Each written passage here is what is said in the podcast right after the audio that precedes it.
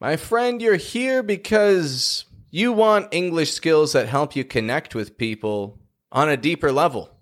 So join the free accent training community on skool.com today and get some momentum going with your American accent development.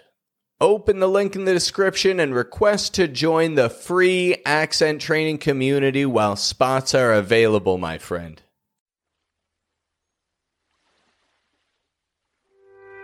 Welcome to the Accent Training Podcast, a podcast where I teach you to use the sounds of the American accent for yourself. My name is Pat. I'm an accent coach from Toronto, Canada, and I live in Mexico. I teach the American accent from here with folks all over the world. I've got students in Switzerland, in Spain, in Argentina, in Mexico, and all across the United States. People from all over the world are working on their accents, and folks, I am proud to call myself your teacher. Today's episode is part two of blending D and U sounds.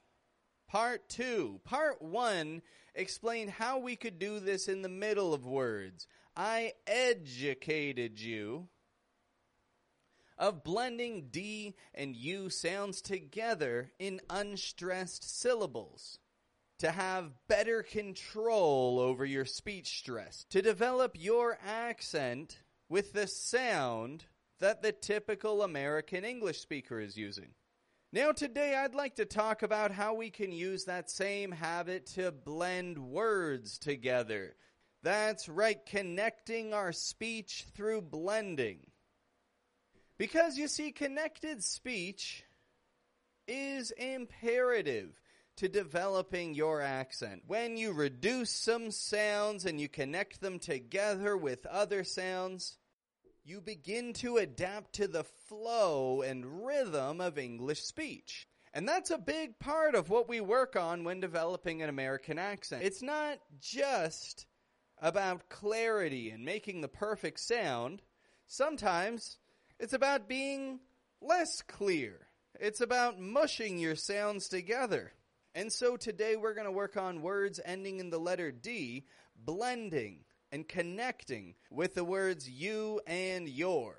This is extremely common, so believe me, you don't want to miss a second of today's episode. And we will get to that in just a moment, but before we do, I've just got a couple of things to mention. The first thing to mention is that I will be taking a few weeks off in August. That's right. I can't say for the whole month of August because I don't think I'll take the whole month of August off. But I just want everybody listening to be aware of the fact that August will not see many podcast episodes out by me. This is because I'm moving, you know, I'm, I'm moving to a new house. I've got to get things sorted. I've got to get my internet connected and and I've got to focus on familiarizing myself with the town I'll be moving to a little bit. And so I won't say that no episodes will come out in August. I will surely have at least a couple of episodes for you. But I will take a break at least for a couple of weeks. However, come September, we'll be back on track with our weekly episode so you can count on that. But I don't want you to feel discouraged. I don't want you to feel like you have to totally give up on learning the American accent just because I'll be taking a little bit of time off. You keep at your goals. Keep practicing the things that we've worked on in the past and ensure that you're subscribed to this podcast so that you are ready to go as soon as I've got more material out for you. And what's more, if you need something to work on throughout the month of August while I'm busy, hey, you do not have to miss a beat. Open the link in the description and check out my video course. Allow me to guide you through this video course with some focused and clear material as to how you can develop the American accent for yourself. Well, on with the lesson D and U sounds, blending our words together. When a word ends in the letter D, and the following word is you or your, we blend the words like Jew or J, Jew, J. Now, what's the difference between using Jew and J? Well, if we go J, J, we're using the schwa sound.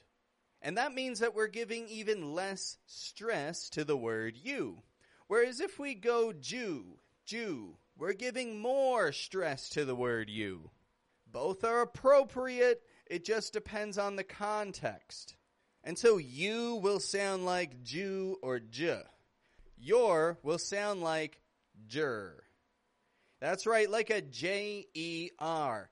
Flat, quick, low in pitch, just used to mush our words together. Jer. Now that's the whole rule that we're looking at today. That's the gist of it. If you can keep your ears open for that, you'll start to hear it all over the place.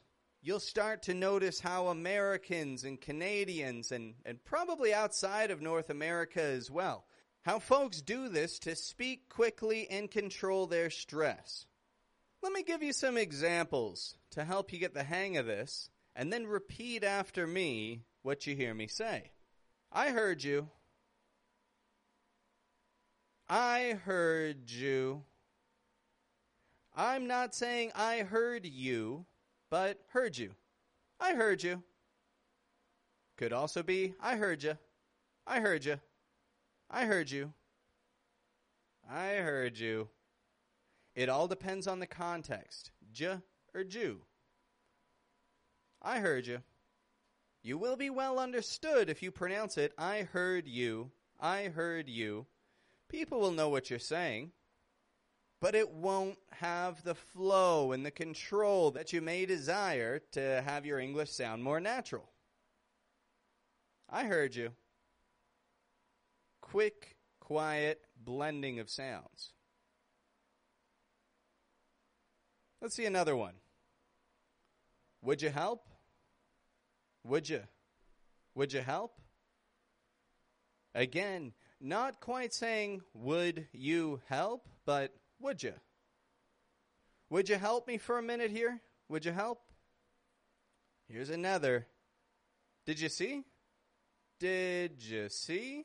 Notice how my voice goes strong for did, down for ja, up for see. Did you see? Did you see? So, if a word ends in D, the following word is U, we can blend those together to make a J kind of sound.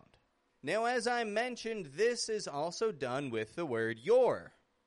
Instead of getting a full your, your all the time, we can often reduce it to just a your, your. And if the word before your ends in a D, it sounds more like jur, jur. Again, listen closely, repeat after me, open up your ears to this concept. We need your car. Need your. We need your car. I found your wallet. Hey, I found your wallet. That's always something nice to tell someone, eh? That makes people really happy. I found your wallet. Found your. I found your wallet. Found your wallet. And here's one more with your. Mind your. Mind your manners. Mind your manners at the dinner table. My mom used to tell me that. Mind your manners, Patrick. Mind your manners at the dinner table. Mind your manners. What does that mean? Mind your manners. Mind your manners. This is like saying be polite. Don't be rude. Don't put your elbows on the table. That's poor etiquette. Those are poor manners. Say please and thank you. And do not speak if there's food in your mouth while you're eating. Those are poor manners. Mind your manners. So it's like saying, be aware of this. Pay mind to this. Pay attention to it. Mind it. Consider it. Mind your manners. So that's the gist of today's lesson. Words ending in D blend with the word you, like j or Jew. Or words ending in D can blend with the word your, like jur, jur. Now we've seen a handful of useful phrases, which I'm sure you will have no trouble working into your daily life if you make a bit of an effort. But let me just send you off with a couple more idiomatic expressions so that you might use this new sound, this new concept of blending to connect our speech with a brand new idiom that you've never used or maybe never felt comfortable using in the past. The first one I'd like to bring to your attention is find your feet. Find your feet. Once you find your feet, you'll do just fine. Once you find your feet. Does this mean that your feet have gone missing? Have you gone crazy? No. To find your feet means to operate comfortably and confidently. When we get a new job, we need to take a little bit of time to find our feet. And so this is something that you can say to someone who's who's relatively new at something. You say, "Hey, just take a little time, find your feet, and then we'll proceed." Find your feet. Here's another one here that I really like. Made your day. Something that has really improved your day. It's made your day. The kids really made your day when they brought you a present. Made your day. What does it mean to make someone's day? This means to improve someone's day drastically. Maybe somebody's had a very poor day. They haven't enjoyed themselves. They're in a bad mood. Well, you want to make their day. Bring them some flowers. Cook them some lunch. Give them a foot rub. Whatever it takes. I guess it depends on how your relationship is with a person, but there's always something that you can do to make someone's day. Even a stranger. You can you can't go rub a stranger's feet, but you can tell them, "I really like your shoes." You can say that to a stranger. Just say, "Wow, you have some nice shoes on." Just might make their day. So we've got two idioms down find your feet, made your day. One more idiom for you here, and then we'll wrap it up. I told you so. I told you so. Told you so. This is a way of bragging. It's like saying, I was right and you were wrong. I told you so.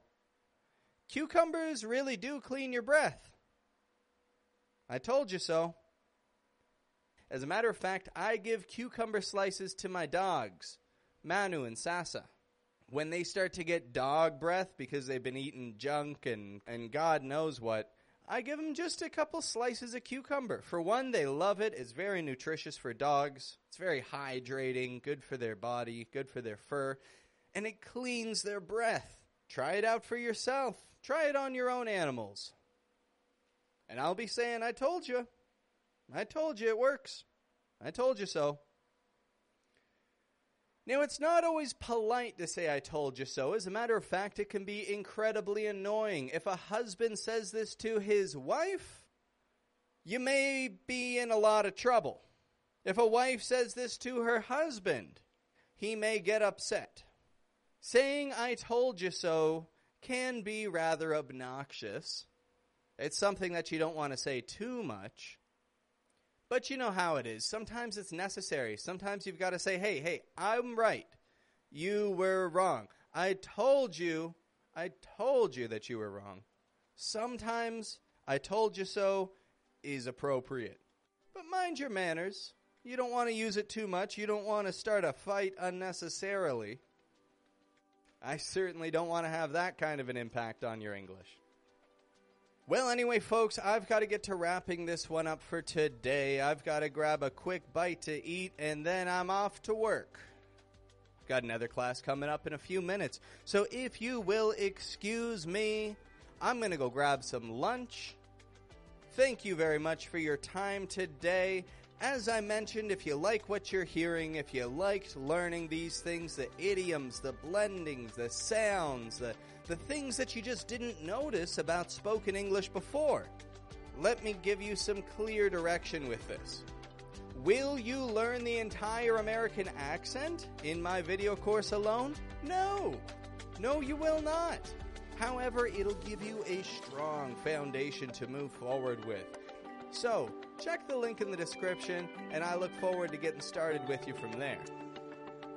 Anyway, that brings us to the end of our session for today. I'm going to go grab some lunch. Have a good one, folks.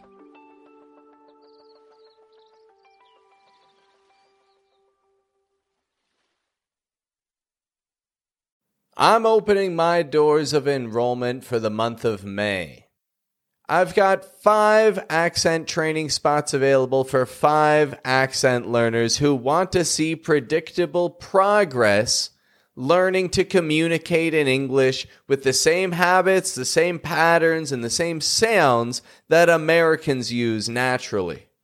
I've got limited space available this month, my friend. So apply right now through the link in the description if it's important for you to learn to speak English in the way that Americans listen for.